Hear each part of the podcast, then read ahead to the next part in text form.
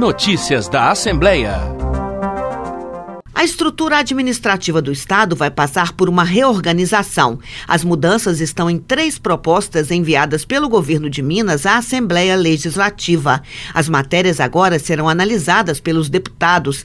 De acordo com a justificativa do governador Romeu Zema, as mudanças são necessárias para o aperfeiçoamento e a otimização da gestão pública, a melhoria na prestação de serviços e a racionalização da estrutura administrativa. O primeiro projeto propõe a criação de duas novas secretarias: a da Casa Civil, em que o secretário atuaria em Brasília para maior articulação com o governo federal, e a de Comunicação Social, segundo o executivo, para aprimorar a transparência e o diálogo com a população. Com a mudança, a estrutura administrativa do governo passará de 13 para 15 pastas. O segundo projeto traz a extinção da FUCAM, Fundação Caio Martins, com a incorporação das escolas agrícolas de todo o estado pela Secretaria Estadual de Educação. Segundo o governo, com a transferência das competências da FUCAM, todas as escolas serão mantidas e o serviço vai ser aprimorado. A terceira mensagem do governador pede o desarquivamento de uma PEC proposta de emenda à Constituição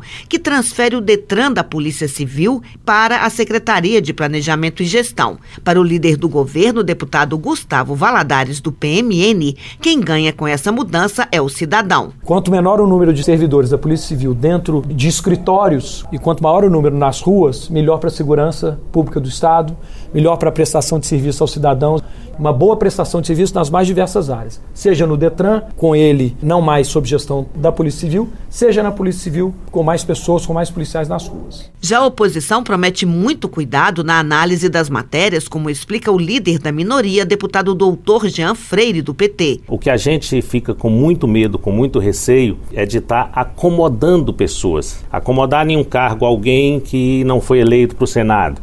Acomodar em um cargo alguém que é um dirigente partidário. Esse é o nosso receio. Mas todos os projetos nós vamos estudá-los, nós vamos convocar audiência pública, visitar outros estados onde já foi feito, deu certo, não deu certo. As propostas agora serão analisadas pelas comissões e pelo plenário. Também foi anunciada em plenário a criação de quatro comissões extraordinárias de proteção aos animais, turismo e gastronomia, de acompanhamento do Acordo de Mariana e de prevenção e enfrentamento ao câncer. Os trabalhos têm duração de um ano, podendo ser prorrogados pelo mesmo período. Da Assembleia Legislativa em Belo Horizonte, Ana Paula Ciribelli.